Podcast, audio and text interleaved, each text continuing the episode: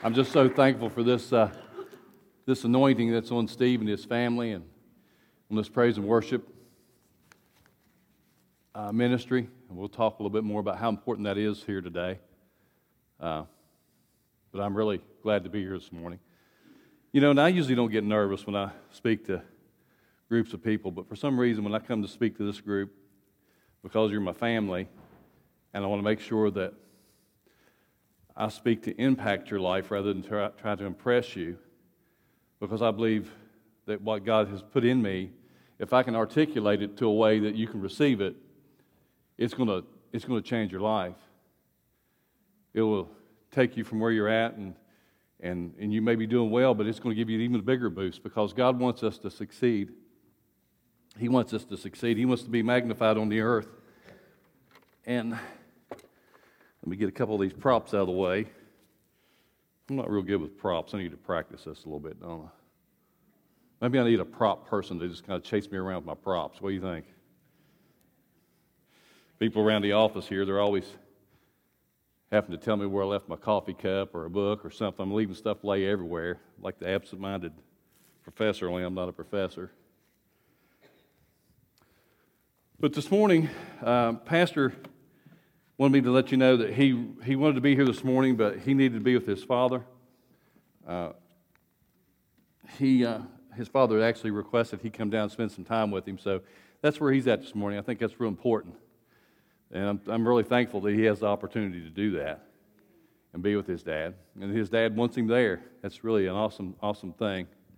And I really uh, admire the family relationship that Pastor has with his entire family, with his, his parents. And man, it seems like uh, every time you turn around, he's talking about a member of his family, and he's all, he just loves his family.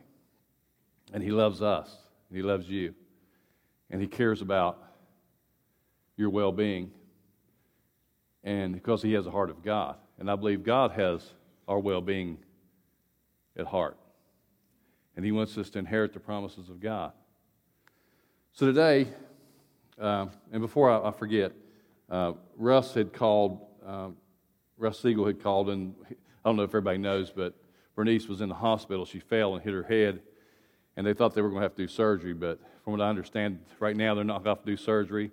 They're going to keep her for a few days and observe her and, and uh, take care of her that way. And we'll kind of keep everybody updated on that, on that situation as we go.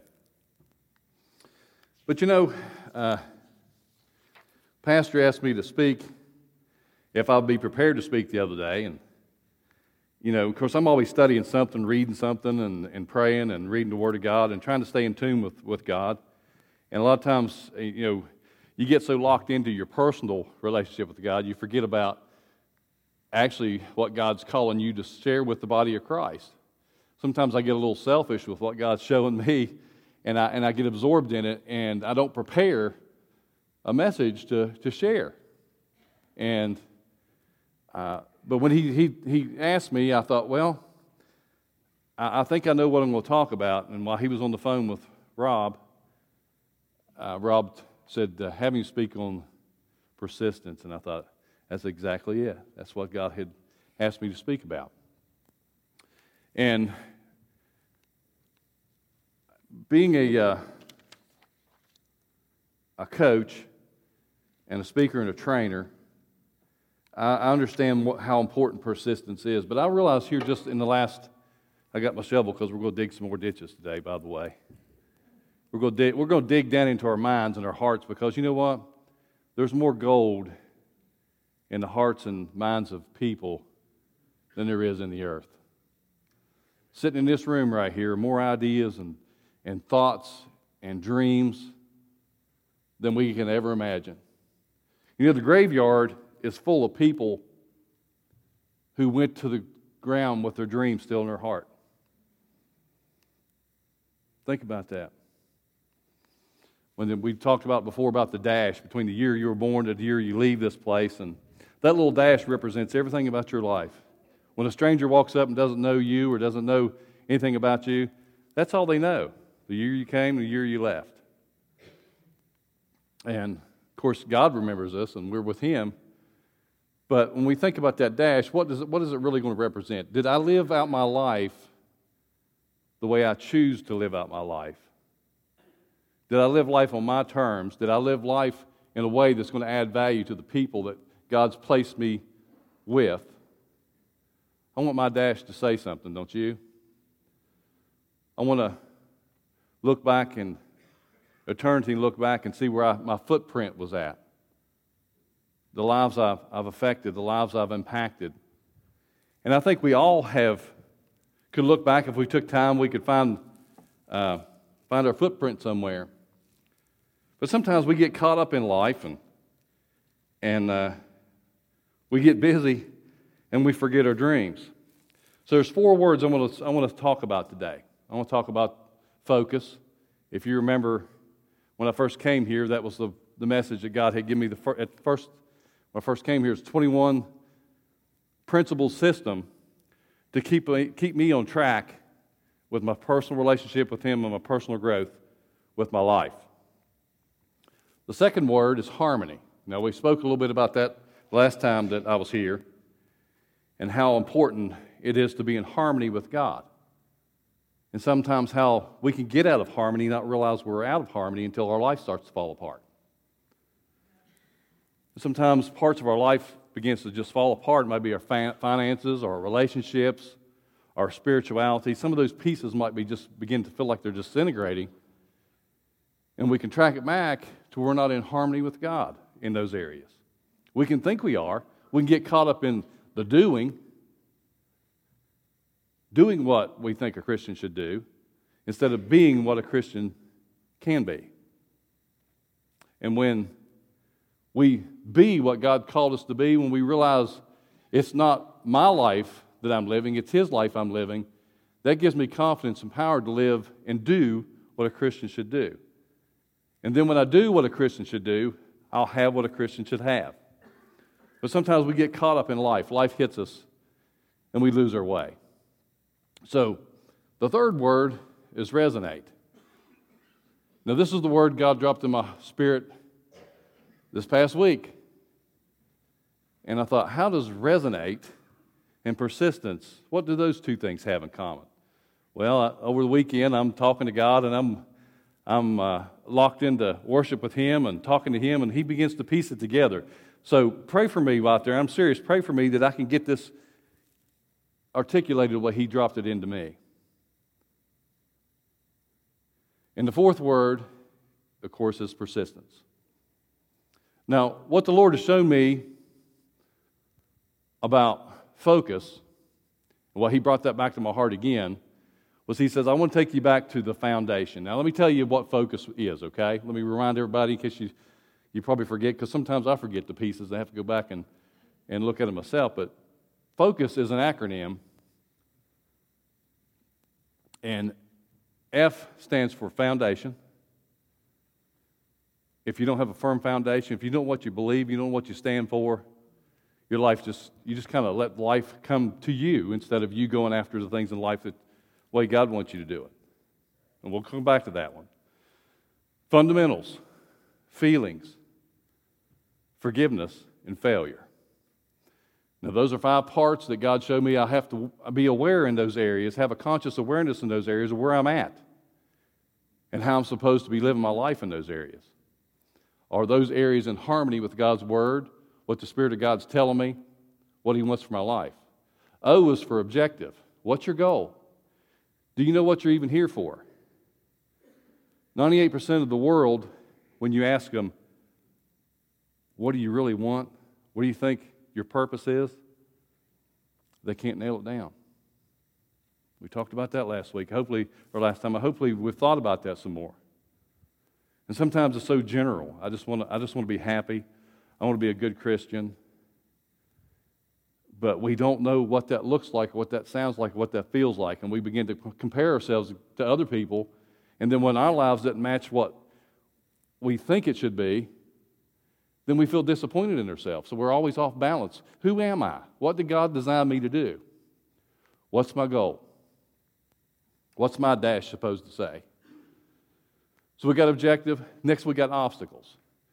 Even when you know what you're objective is for your life, there's going to be obstacles, especially when you know what your goal is. Because the enemy is going to come after you full force. And I used to get so sick of hearing people say, well, once you get saved and you know Jesus Christ, the devil's coming after you, buddy. You better get ready. It would scare me to death. So I just go backslide and I go live for him for a while. But it doesn't have to be a scary thing. If we know what our goals are and if we learn how to deal with him. Because the devil does not want any of us to grow up and mature and realize, fully realize who we are. You know why the devil hates us so much?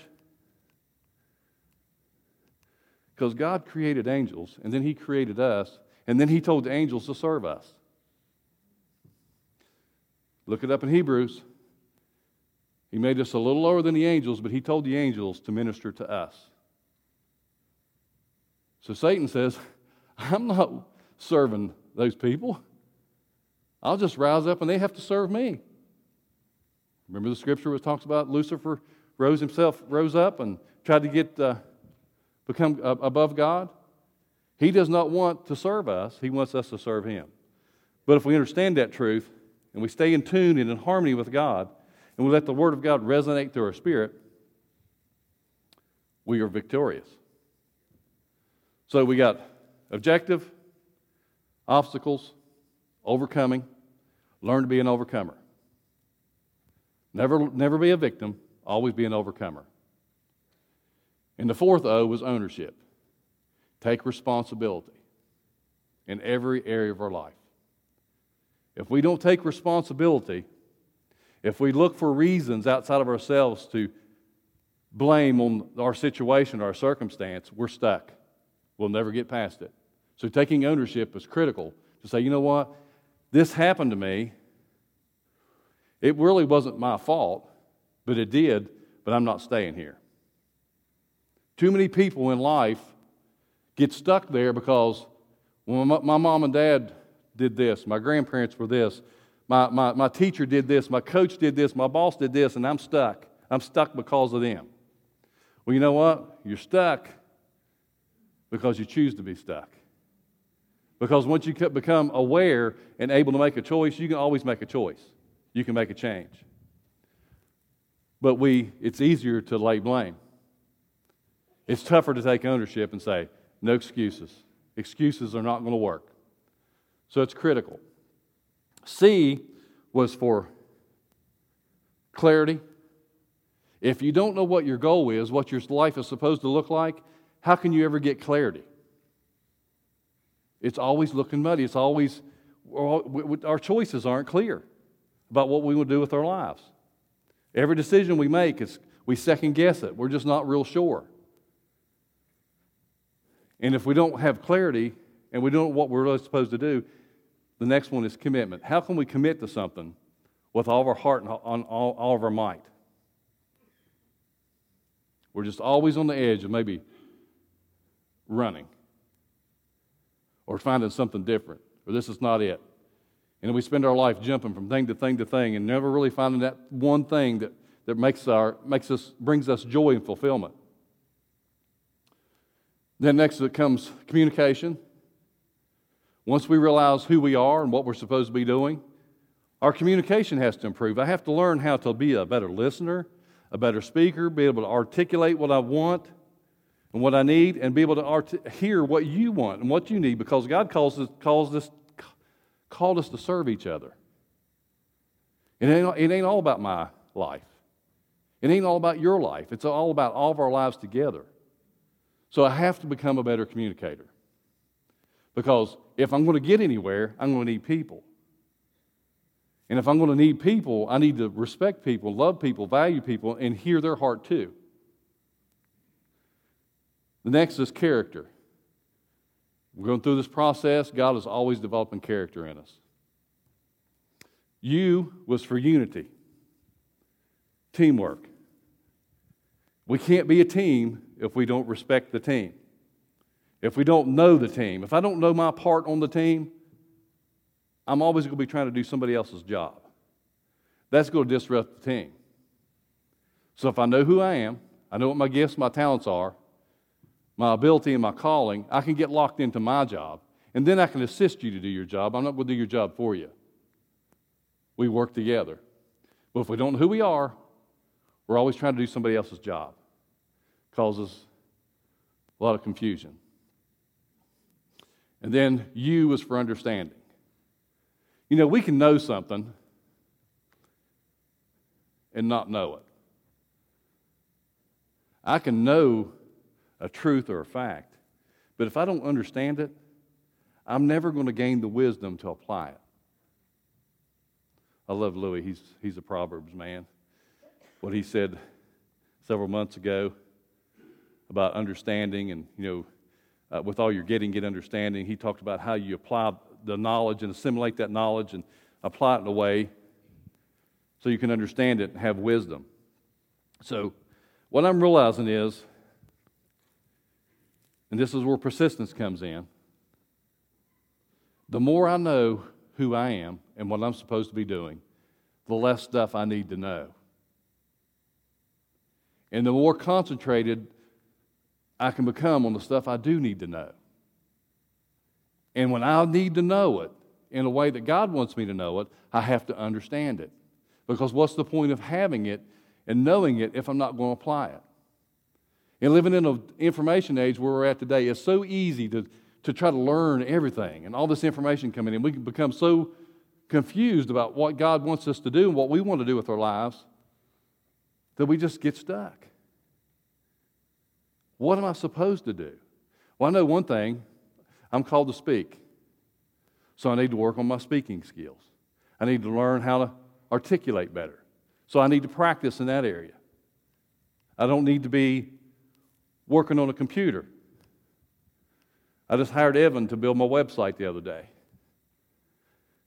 I've got a resource I've paid for the last four years uh, monthly, a subscription on how to build a website. Why am I trying to build a website? I need a website. But do I need to learn how to build the website? No. I'm not going to build one after mine's built. So why do I need to know? I need to bring that to a guy who wants to do it. It was a revelation to me. Is get it off your plate. Get busy on what you're supposed to be doing. I've got goals for 2019 that God told me you gotta have to have some knowledge and some understanding and understand it in such a way that you can communicate it so simply that anybody can get it. And if I can't do that, what's the point of knowing it? So, why am I trying to build a website? Give that to the guy who wants to do it. So, even though I study this stuff and I learn this stuff, I'm still, I still struggle with that because I'm human. Get it off our plate. All right, where was I here? Understanding. Okay, S. Very important. Just talk, this, is, this, is, this ties right into what I just said. Streamline. If we don't know what we, if we, don't know what we want, if we don't know who, what we're supposed to be do, doing, how am I ever going to streamline my, streamline my life to make it more effective?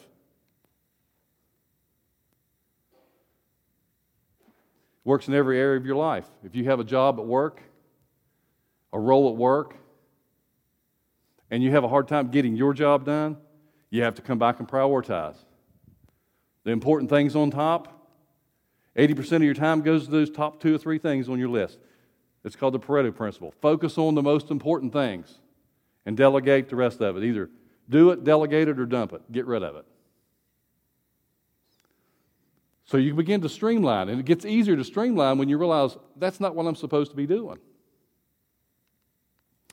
Next is S for strengths.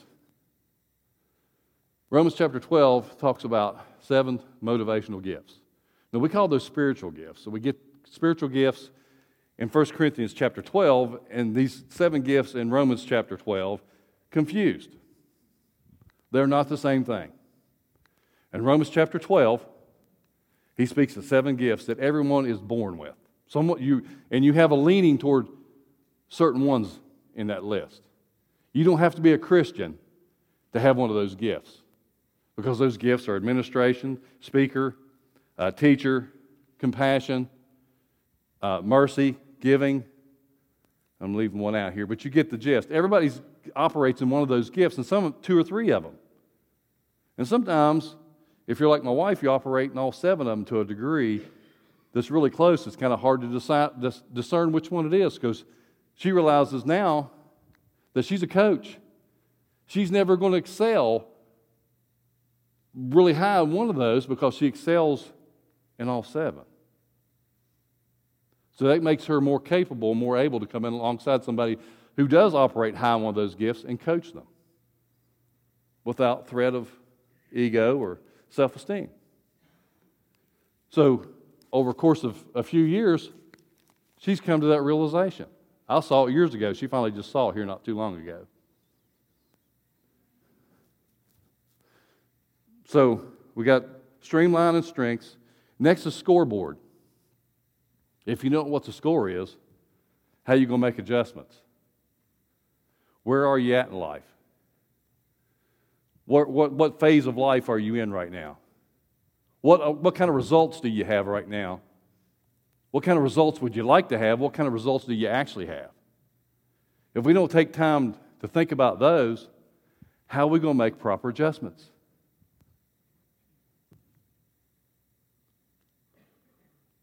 We have to check, and it's, it's painful sometimes. We avoid it. We just hope it gets better. Keep wishing it gets better. And you know what? God's saying, I wish it would get better too. But something's off. We'll get to that in a second. Next is sustainability. Now, I'm a leadership teacher. I'm always looking at systems, looking at teams, and I'm looking at who's the third man in line. I'm not so much concerned about you. I'm, I'm, I'm, concerned about 10 years down the road. Where do you want your business or your ministry to be? What are you doing now to prepare for five or 10 years down the road? Who you're equipping and empowering to carry on while you're not there? What kind of team are you building? What kind of leaders are you raising up? Because I know more than likely you can have a great team, you can have a great business, you can have a great anything, but you don't, if you don't have someone to pass the baton off to, it can be gone like that. It happens all the time. Business is open. As soon as the person who had the business leaves or dies, business is gone. You think, wow, that was a great business. Well, they took it with them. That's a difficult job. So, sustainability is important. And finally, S for service. Because guess what? Leadership is servanthood. We had the greatest example of a leader when Jesus came and walked the earth. We had the greatest example of a servant when Jesus come and walked the earth. They walk hand in hand on it. It's contrary to the way the world operates. The greatest businesses and greatest organizations have got this principle down. And it may not necessarily be Christian, but they understand the power of servanthood. That the leader serves the leadership team, which serves the team, which serves the customer or the client. So if you notice in that system, it's 21 parts, was foundation. Got to get it right. Right in the middle of it, in the C, was courage. It takes extreme amount of courage to say, I need to change. There's something in my life I've got to take, take inventory of. I need to change it. And I've got to get busy changing it if I want the results that I say I want. And finally, the tailpiece, the bookend, is service. The more I know who I am, the more clear I know who I am and what I'm supposed to be doing, the better I'm going to serve. If I don't know who I am and I'm trying to serve you with some, something that God hasn't given me or equipped me with, I'm not going to serve you the way God designed me to serve me. And guess what? My joy, my fulfillment, all that's wrapped up in that. My self esteem, my self worth, my self value, my value, how I feel about myself, how I feel about my life is all wrapped up in how well I can serve somebody else. So, how important do we think it is to get our foundation right?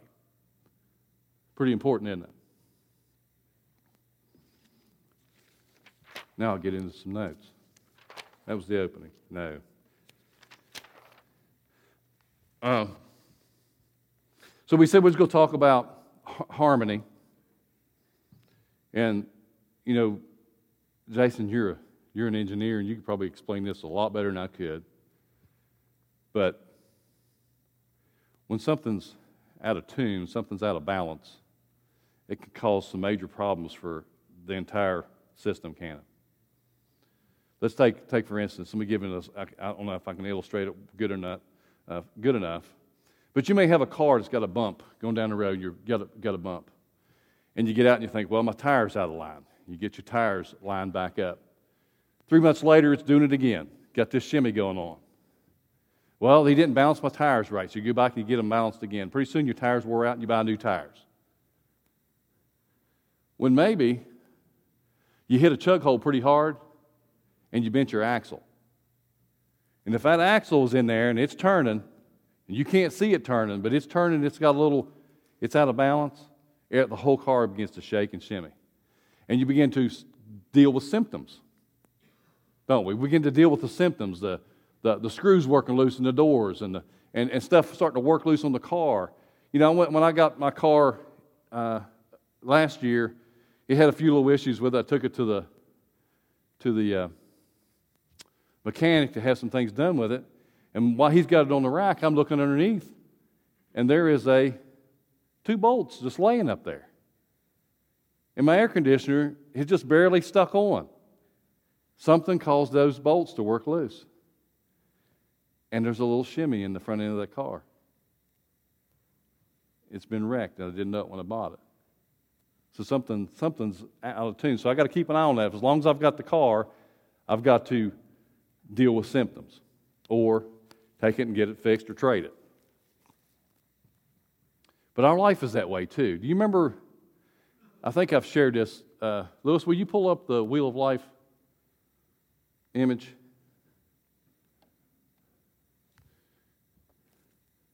In our training, we, uh, this is one of the first things I do. I hand this to, to folks. I say, okay, let's, let's, let's assess your life. You take this wheel and rate how you feel about your life in these particular areas.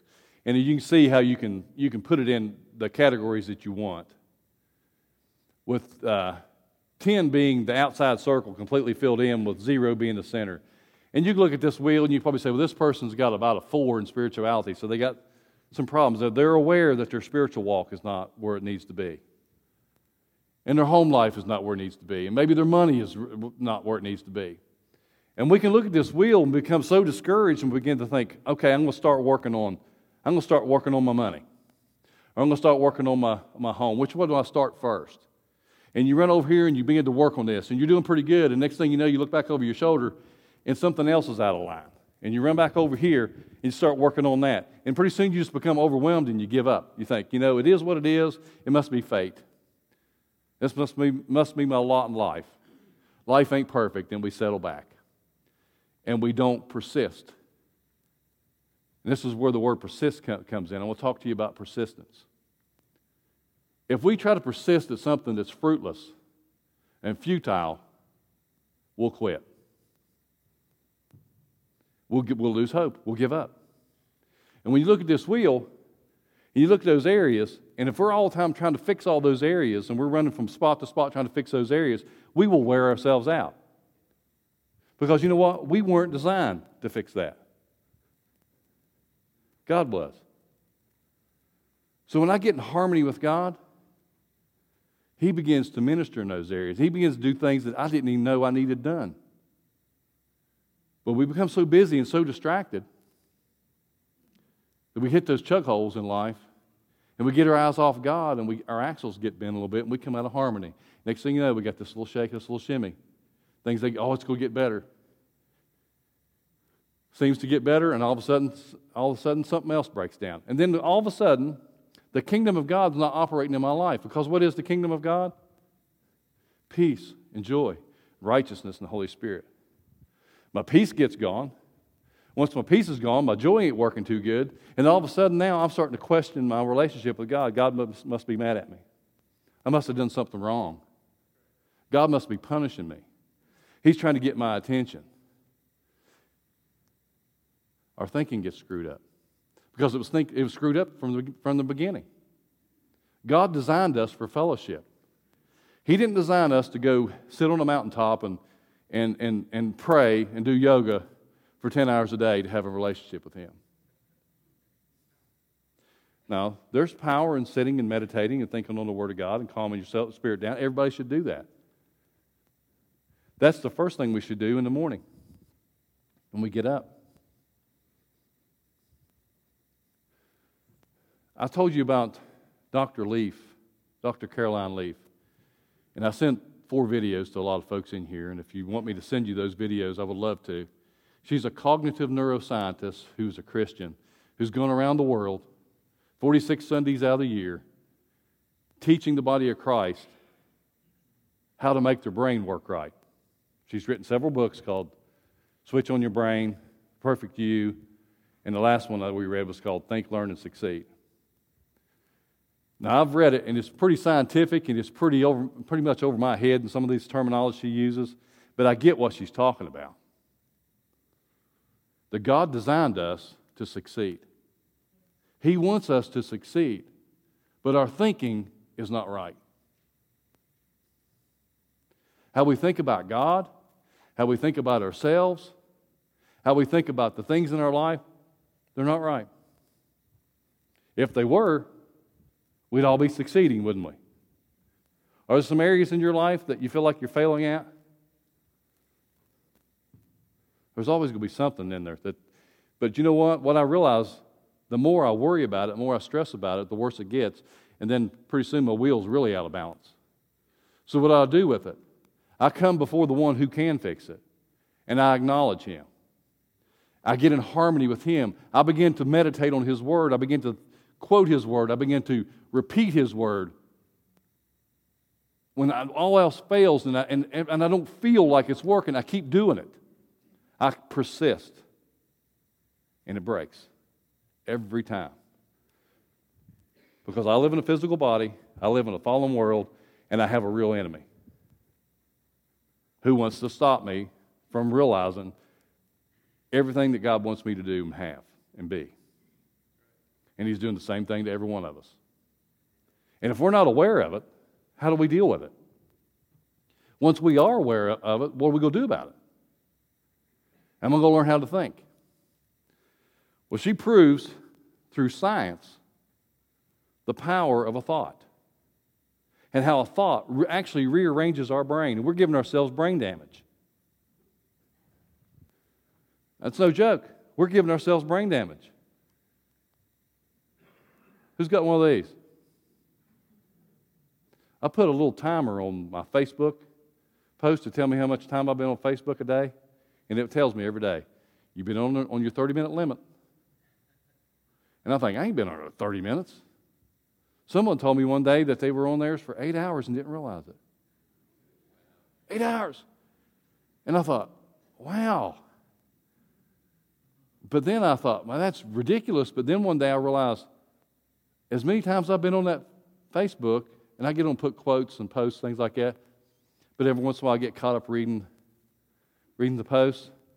When my buddies get on make a post, and I'll, I'll read it, next thing you know, I'm watching a hundred thread comments that's all negative, and I'm like, whoa, whoa, whoa. And I catch myself, and pretty soon I feel like somebody just threw up on me. And I thought, it's that easy, and I know better. So, what kind of limits do I put on this thing so that I get more in tune with God? And I got in a habit of going home in the evening and Turn on Little House on the Prairie for two hours. I'll eat my dinner. So through Dr. Leaf's teaching, she, she had four videos, and I think I shared this before. And on the fourth video, she said, I'm going to get to this last video. It was an hour long. She said, We're going to do a seven minute exercise. And I want to take you through it. And she said something right before that. She said, God wants to change your situation and give you power and put you in the driver's seat of your life. He wants to put you in superposition, she called it. A position where you can observe what you're thinking about, what the Holy Spirit's saying, and old thoughts that are popping up in your, out of your mind, out of your subconscious conditioning. I thought, how in the world do you do that? She said, I want you to do something. She said, I want you to stand up, get uh, somebody's hand if there's somebody in the room. So Terry and I got grabbed hands, and she said, I want you to think of a problem. Let the Holy Spirit bring up a problem you know you've got, and let Him define it for you. So within a minute, she said, but all the while, she says, I want you to do something. She said, it's going to feel silly. She said, but I want you to do it.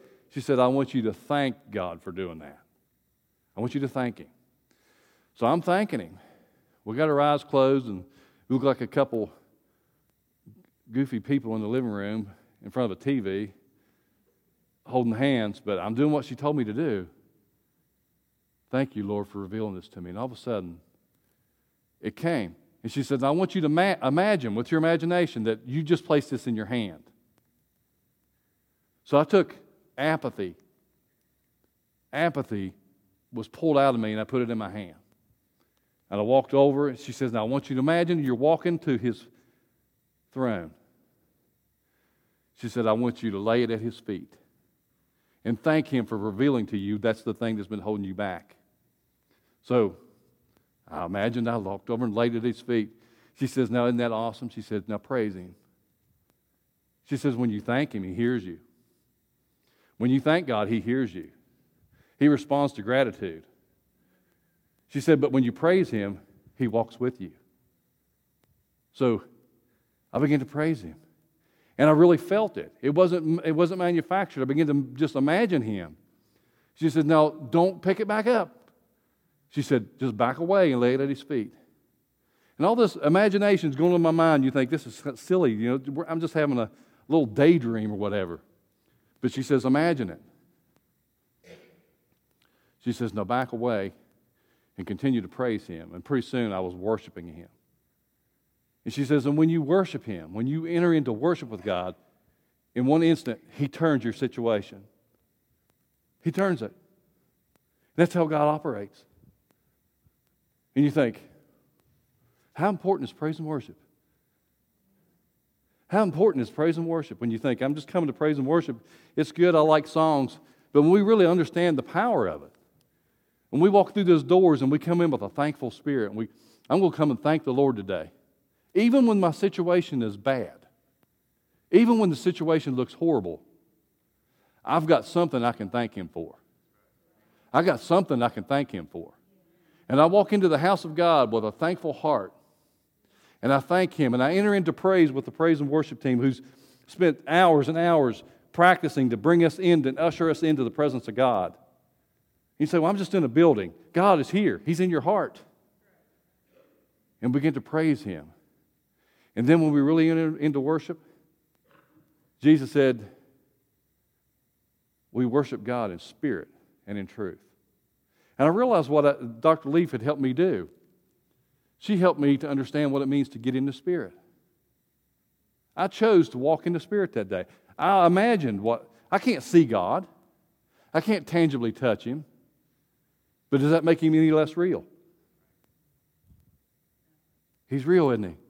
So we set our minds on Him. We become, we become, we come in harmony with Him. We come in harmony with His goodness and His love for us. And then all of a sudden things begin to change. And all of a sudden you begin to get some revelation about what you need to do about those things in your life. And all of a sudden, when you're in that kind of frame, you start to realize that people in your life that are in tune with God too are starting to say things that resonate in your heart. Hey, I'm studying that too. That's where I'm at. God's showing me some things about that. That's when we talk about resonating, a tuning fork. But that's what the Lord was showing me this week. He kept saying tuning fork, resonance. I'm like, what are you talking about? So I get busy thinking about what, what are you talking about? So I can be in harmony and I need to be in resonance with his, what his will is for my life. Because he's always speaking. God just doesn't step back and say, okay, I'll be here when you get ready. He's always speaking. It's up to us to enter in to find out what he wants us to do. So we have to persist. We have to persist to get in His presence. We have to persist to get the Word in us. We have to persist to have our minds on Him. We have to persist to remove distractions. Did you notice a little weight on the one? What come to your mind when you saw that weight? Is that some of us sometimes? We've got things in our lives that just weighing us down, and, and we're like, we're out of tune. When the Holy Spirit wants us to fall in line and fall in tune because He has wonderful things for us. God, the title of the message today was God's looking for some crazy people. He is. He's looking for some crazy people. He's looking for some people that will put their minds on Him, and the world's going to think you're nuts. And sometimes we have to tune them out.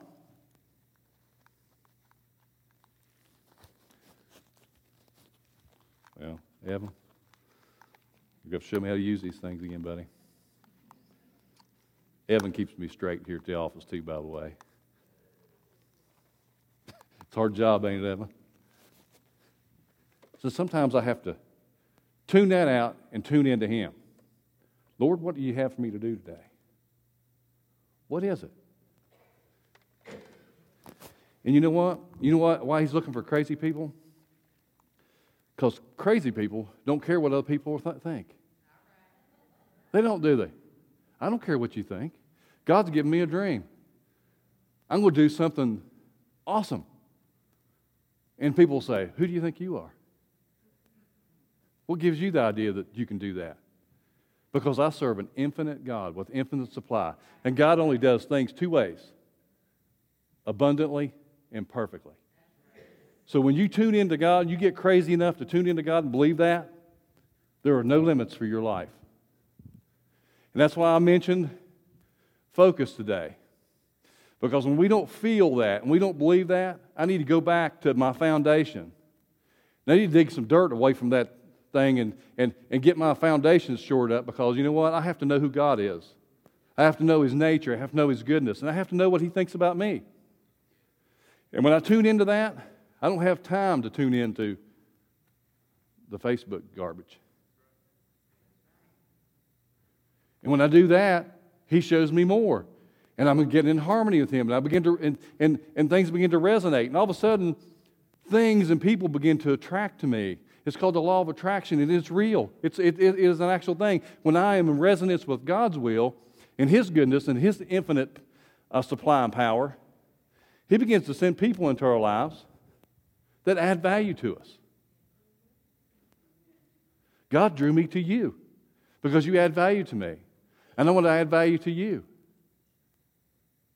And God has people in your life He wants to draw to you that will help you and assist you, and that you can help and assist. So when you ask God, God, who is it that I can help today? The principle of sowing and reaping comes into play. Oh, there's my faithful servant who's willing to listen to me and do what I ask him to do today and help somebody. And you help him. And he sees your need and you say, Lord, I have a need. Working on that. Got somebody already coming your way. Got a blessing coming your way. Just hang on. Keep, keep working. Keep persisting. Persist without exception. Do not quit looking for ways to use your gifts and talents to serve God. Do not quit looking for ways to serve in the kingdom of God. Do not quit looking for ways to serve in your workplace. We're doing a wonderful little small group study called Work is Worship. And uh, it's, it's really good and it's great. And it makes you think about, you know, is my work worship? We had a, a retreat here a few weeks ago, which kind of kicked it off.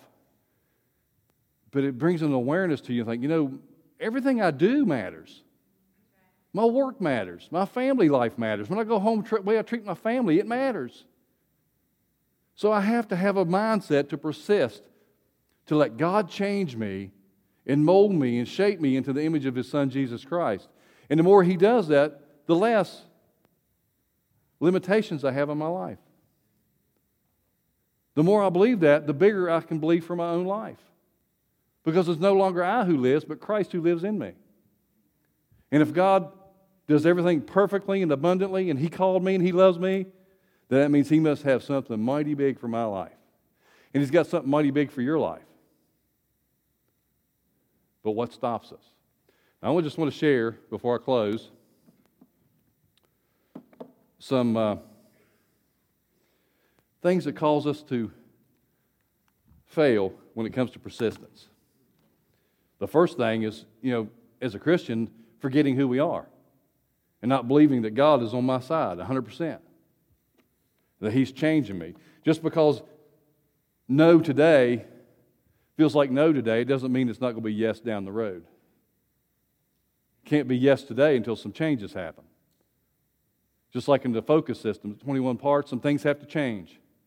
I have to stop making excuses. I have to stop blaming people. I have to take ownership of my own life. I have to have character. I have to have integrity because I'm representing God of the universe here on the earth. And it's not my, about my ability to do that perfectly, it's about my willingness to allow Him to work through me and change me.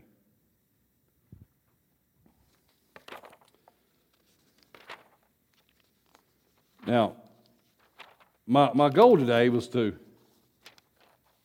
get you to dreaming.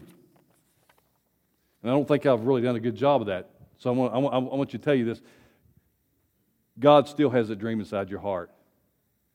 If it was 40 years ago, it ain't went anywhere. Has God went, went anywhere? It's still there. You think, what can I do with it now? Stop looking at yourself. Stop looking at your own limitations and start looking at God and say, God, I'm, to, I, I'm just going to allow you to do it. And I'm going to go and I'm not going to be afraid. Well, I'm going to be afraid, but I'm going to do it anyway. I'm going to display courage. You do courage is go, being afraid and go ahead and doing it anyway. Everybody's afraid. I was afraid when I got up on this platform this morning. I get amazed sometimes because I love to speak to people. When I get up on this platform, I get a little nervous. So I get afraid. But you are worth it. God's worth it. And I believe somebody in here has a dream in their heart. And I believe if you get in harmony with God, if you'll develop a system where you meet God daily, every day, and try to do it at the best time of your day. Mornings was not mine, but God's changed that. He wakes me up 5 o'clock now. Okay, Jesus. Woke me up 4 o'clock yesterday.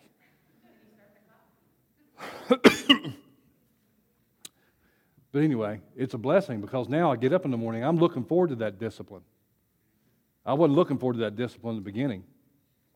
I don't like getting at 4 o'clock and reading this many chapters of the Bible and reading my declaration statements and listening to my videos and my, and my uh, inspirational things I listen to. It's inspirational at 5 o'clock in the morning, nothing seems inspirational. But I put it in consistently, consistently. And by 8 o'clock, I'm dancing. I'm dancing in the joy of the Lord because you know what? He says, if you'll do what I tell you to do, I'll provide the joy and the peace. But he says, persist without exception. Don't quit. Don't quit. He said, because I got more. But there's some things you got to do. You're not earning them. You're not earning them. He said, you're positioning yourself. So we don't earn anything with God. We position ourselves. And that's why self discipline is so important to understand. That's why we, we have to persist in it. But if we don't know what we want and we put self discipline in our lives, it becomes drudgery. It becomes hard. And we quit. And we think, wow, why do I feel this way? Every time I try to work and do the, the right things and discipline myself, I'm going to lose 20 pounds. I'm going to go take this class, and I go take it, and pretty soon I'm like, this, this, I don't even like doing this, and pretty soon we quit. Here's some reasons. Number one, failure to recognize and to clearly define exactly what you want. If you don't know what you want, it's going to be hard to build a system for it, isn't it? Procrastination, with or without cause. I'm the world's greatest procrastinator. But God's moving it out because He took apathy out. He took apathy out. And I just realized the other day, man, I just started to weep when I realized it. He took apathy out and replaced it with persistence. And Rob and Frank and I are reading, doing a study, and we've agreed to read the chapter on persistence seven straight days. Seven straight days. On the third day, some things popped out of there. out of that chapter. I didn't get the first two, two or three times. And I've read that book several times. But because I committed to it and I'm doing it every day, some things popped up. I thought, oh, I needed that. Why didn't I see that before? And the Lord says, because you decided to persist. You're going to see some things. We give up too easy. Lack of interest in, in acquiring specialized knowledge. Once we find out what we want, we've got to get trained to do it. It may not be what we're doing currently. I may have to go take a class. I may have to attend a small group meeting. I'm going to have to get some specialized knowledge in that. If you do something for an hour a day for five years, you'll be in the top 3% of the specialists in the world. Now, think about it an hour a day, seven hours a week. If we could do that for an hour, you'd be in the top 3% in your field. And what kind of money do those people make? Usually make pretty good money, don't they? They have quite a bit of influence. So, what is it you want? Can you afford an hour a day? Indecision, the habit of passing the buck on all occasions instead of facing issues squarely. The habit of relying on alibis instead of definite plans. Self satisfaction. There's little, bit, little remedy for this affliction except you turn that over to the Holy Spirit. If you have addictions, some things out of your life that are out of line, you're giving your energy away. You're giving it away. There's seven energy fields in your body. It's been proven. I know we've heard these from the mystics, but it's actual fact. They photograph these different energy fields because there's seven glands in our body, major glands. And the three bottom glands in our body have to do with reproduction, eating and digesting, and ego and self control. And they're all right here. The other four is up from your heart, your throat, and two in your head. Those are considered your higher self energy fields. When we operate exclusively on these bottom three, if we have sexual addictions, food addictions, any kind of addictions at all in those areas, we come out of alignment. We're not aligned the way we need to be. And we do, the energy flow that comes from God doesn't work the way it's supposed to. And that's why James said there is a sin that leads unto death. He didn't say you're going to go to hell for it. He said, but there is a sin that leads unto death. So if we have those things in our life that are drawing us out of God's will, we're giving that energy away. And we can come to church and we can read our Bible, and it's, it's just like I, I, I told George one day, it's, it's like the strobe light. We hear God, we never can get in resonance. We're like that tuning fork with a little weight on the side of it. So if that's an issue in anybody's life, just decide, God, I'm giving it to you. I'm, I'm done with it. Make up your mind, and He'll take it. But He can't get, take it until we make up our mind. All right. Number seven, indifference. Number eight, the habit of blaming others. And we talked about that as far as ownership. Weakness of desire. Sometimes we have a weakness of desire because it goes right back to our foundation. Sometimes we think we're going to ask God for too much. How can we ever ask God for too much? Got a lot of pride there, boy. Think God's going to give you that? Why would He give you that?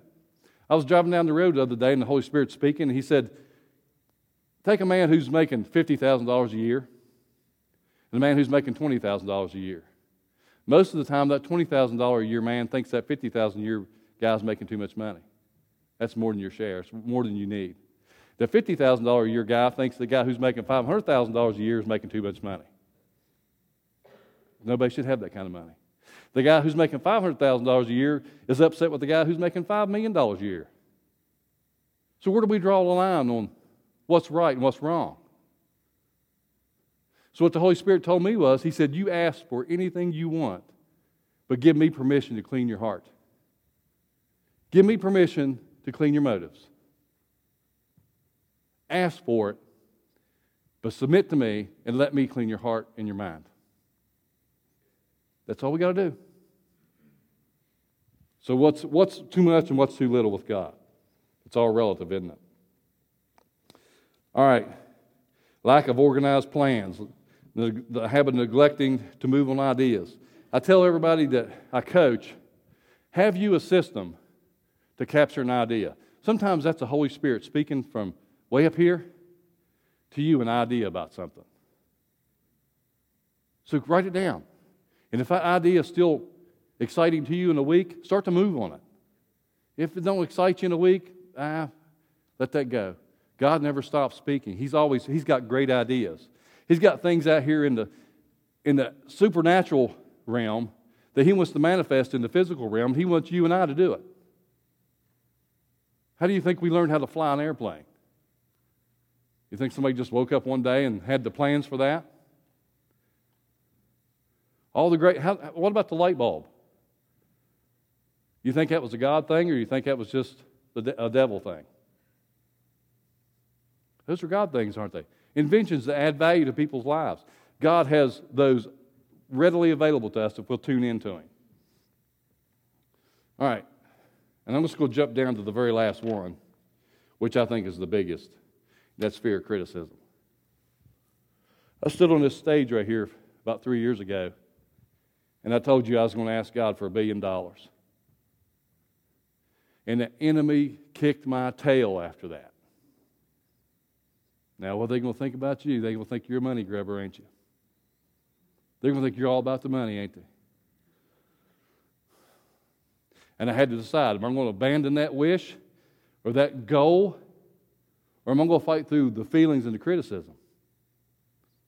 I could care less about the billion dollars.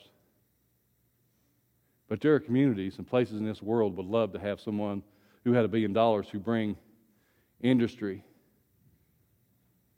and the move of God into their community. Because you know what? People need jobs, they need food, they need a place where they can get rebuilt and restored.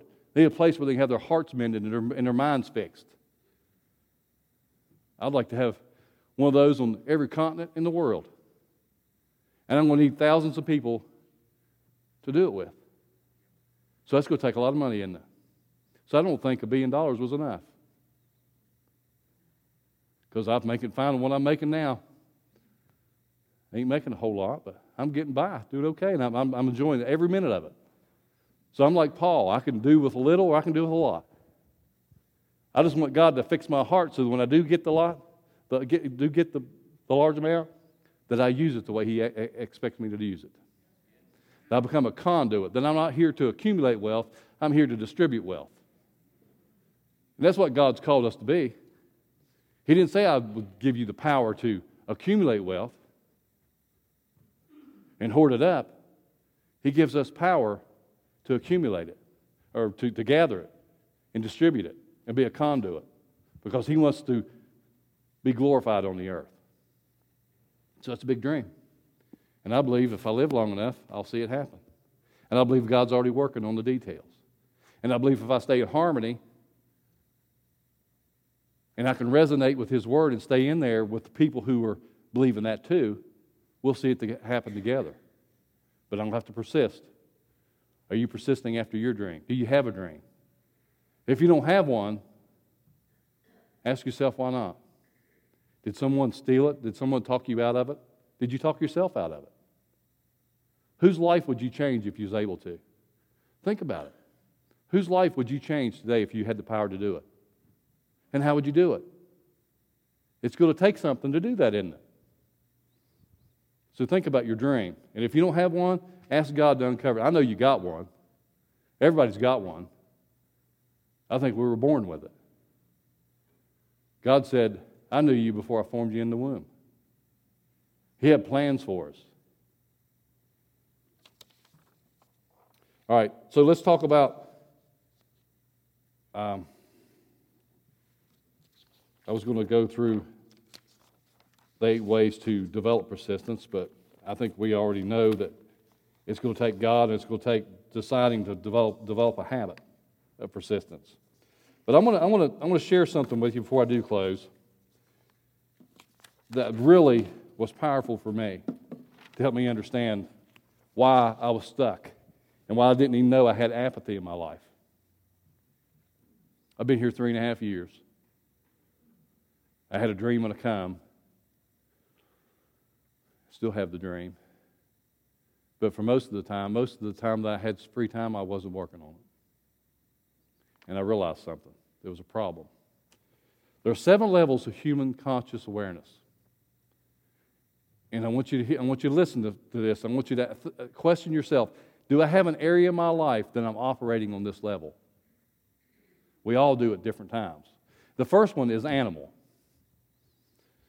When uh, somebody cuts you off in the, in, the, in traffic and you wave at them and tell them your age or IQ, uh, you're operating at an animal level, aren't you?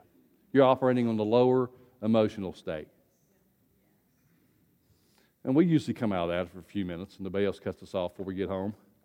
But we kind of pop in and out of that sometimes. But you know, there are people who never come out of that state. Life was not fair to them. Something happened, Some, somebody hurt them. And they decided to live out of a dumpster and live on the street. People who have PhDs and doctorates living on the street, who have family within 10 miles of where they live. And you think, what causes a person to do that? I think that's living like an animal, wouldn't you? Wouldn't you say? The second state is mass awareness. And this is the, the state where we get caught up in doing things we do and not really knowing why we're doing them. Uh, Paul Martinelli was my coach. He said, you know, for years his faith walk wasn't very, very good. He said, but when Easter come and Christmas come, they went to Mass. He was Catholic. He said every year, he said, didn't know why, just the family always did it. Until he realized his faith was out of whack, just like the wheel. His faith was way out of whack.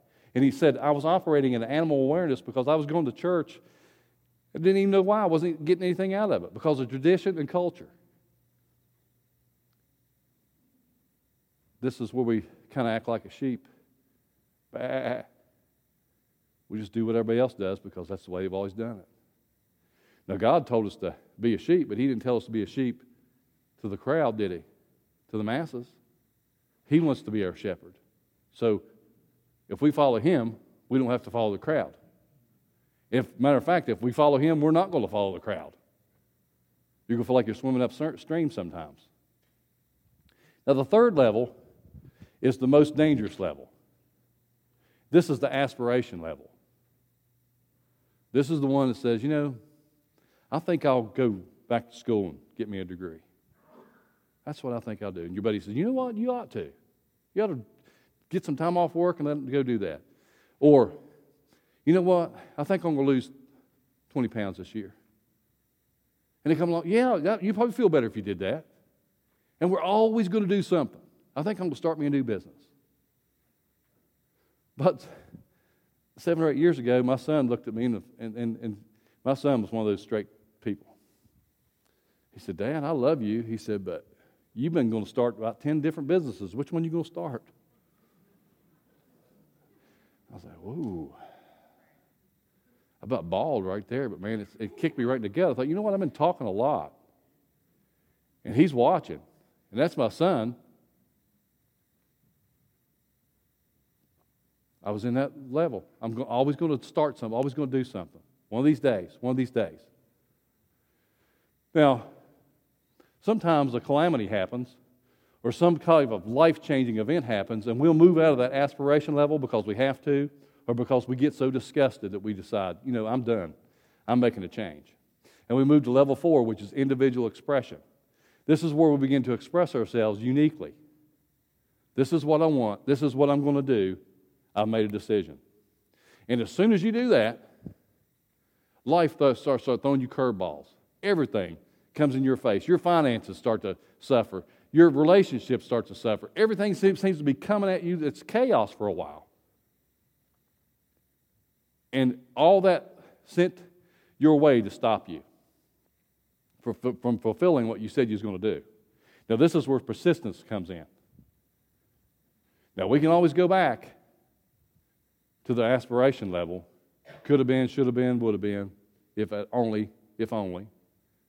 Or we can go back to the mass awareness, or if it's bad enough, we move back to the animal stage. And we just become bitter and angry and give up and go in, shut the door, and become a hermit. But if we persevere through this fourth stage, and if our goal was worth it, And if we decide and make up our minds, I'm not stopping until I get to what I said I'm going to get, all of a sudden, God starts to send in some divine providence. He starts to give you some favor. You start to move. You start to, you start to move. Now, you think about this. This happens on every level. When you're a Christian, you remember when you first become a Christian? How it was all it was great the joy, the peace. And after that kind of wore off, things began to get pretty rough, didn't they? Or am I the only one that had a rough time? Things began to challenge you to get you to turn back. I backslid half a dozen times before I finally got serious with the Lord. I did. I was a professional backslider because I wanted to until it got tough. Then it was easier to go back. So if we make it through this fourth level, if we set the parameters and we set our discipline and we stick to the discipline day after day after day, even when it doesn't feel good, even when I'm not seeing results, day after day after day, all of a sudden, an opportunity pops. And when preparation meets opportunity, that's when you get the experience. And when you get the experience, you get some more wisdom, you get some more knowledge, you start to learn, you start to grow, you, and your life begins to change. You begin to improve in different areas of your life. Sometimes slow, sometimes in big giant leaps. But you stay persistent, you stay after it, you stay after God, you stay after His heart, you stay after your dream, you stay after your goals, and you persist. And you go and you go and you go. And you get to that level, which is level six, which is experience. Now, once you get enough experience, you get to level seven, which is called mastery. Well, I call it maturity. You start to understand laws and principles in such a way because you've worked through them, you've seen them not only on that end, but you've walked through them. You understand what the law of cause and effect is, and you decide, I'm going to live on the side of cause rather than the side of effect. I want you to get that. We live on the side of effect more than we live on the side of cause. And God created us to be a causative being, not to be a being who was living under effect. He's given us power and dominion. And we fully grasp that, we begin to become the cause. And then we get to reap the effect. Does that make sense? So once you do that long enough, you start to realize it's, it's bad, but it'll improve. You start to understand the law of rhythm, ebb and flow. Ocean goes out, comes back in. God designed it that way. Good, bad, bad, good. It all operates off the same principle. You start to realize that. So when bad things really happen, it doesn't shake you to the core. You don't lose your mind and jump out a window somewhere or make a financial decision that's going to bankrupt you and your family. You stick to it because you, it's going to be okay. And when you get there and you're there long enough, you realize there's opportunity in the bad. If the market goes down, the real estate market goes down, and it collapses like it did in 2008, and you've been there long enough, you realize now's a good time to buy because in a couple years it's going to come back and I'm going to benefit from it. It's like that in every area of our life we start to see the opportunity in the bad. We start to see the lessons in the failure. We don't see failure as something to stop us, but something to teach us and give us lessons.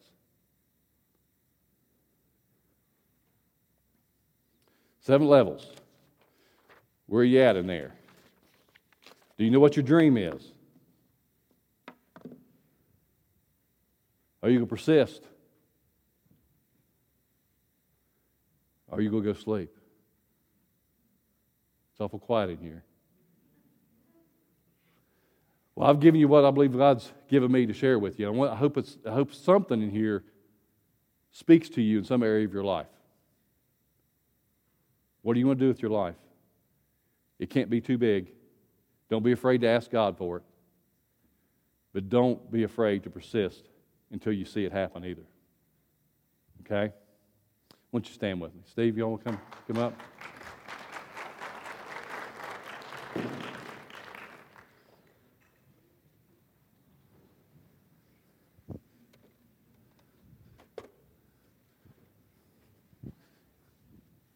Want you get your shovel out.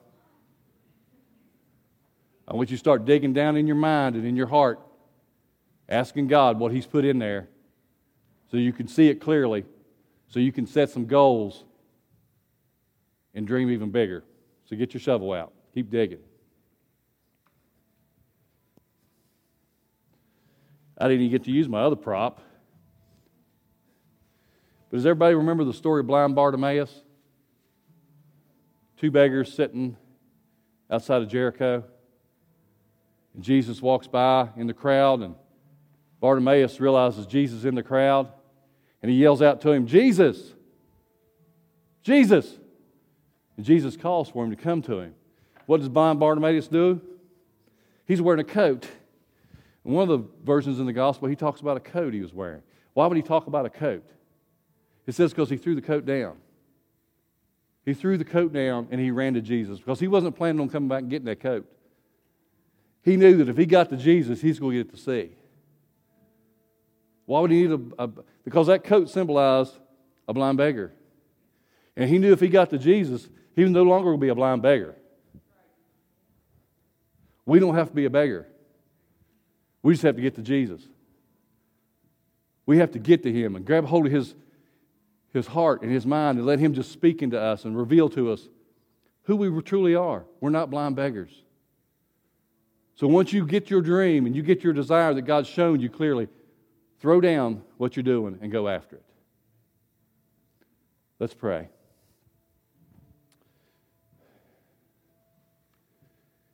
If there's one in this place today that doesn't have a relationship with Jesus, who doesn't understand or know how much God loves you and desires for you to be in the family of God and to, to bring your dreams forward.